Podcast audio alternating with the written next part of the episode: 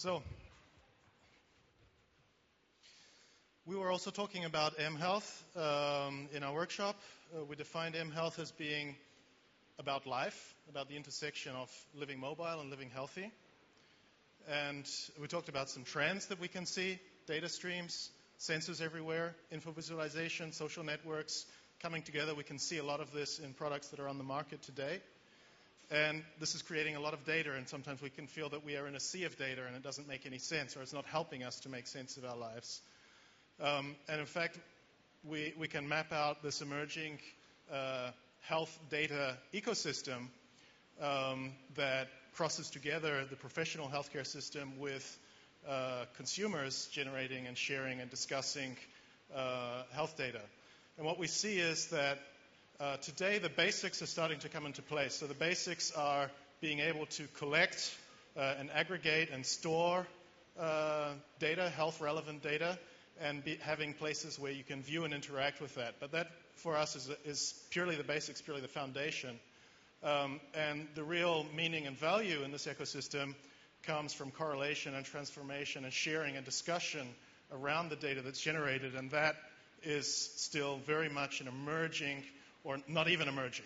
Not enough is emerging here, um, and this is clearly an area of great opportunity. So we decided to focus on that. These were our end users. Gertrude just learned she got pregnant. Edward, her husband, nearly had a heart attack, literally, when he heard about it. And uh, their sister in law, Marie, would like to help them.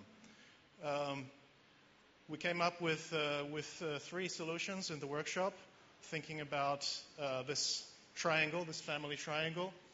One was about creating new kinds of intimate objects that give us kind of continuous awareness of the health status of uh, our loved ones.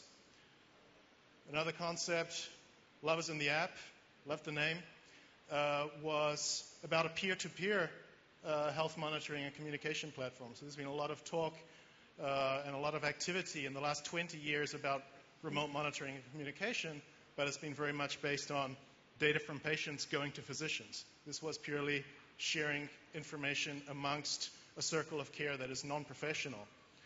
And then the uh, third concept was about giving time. Edward and, and, Gertrude are both stressed. They both need to reduce their stress. They've got a lot going on in their life.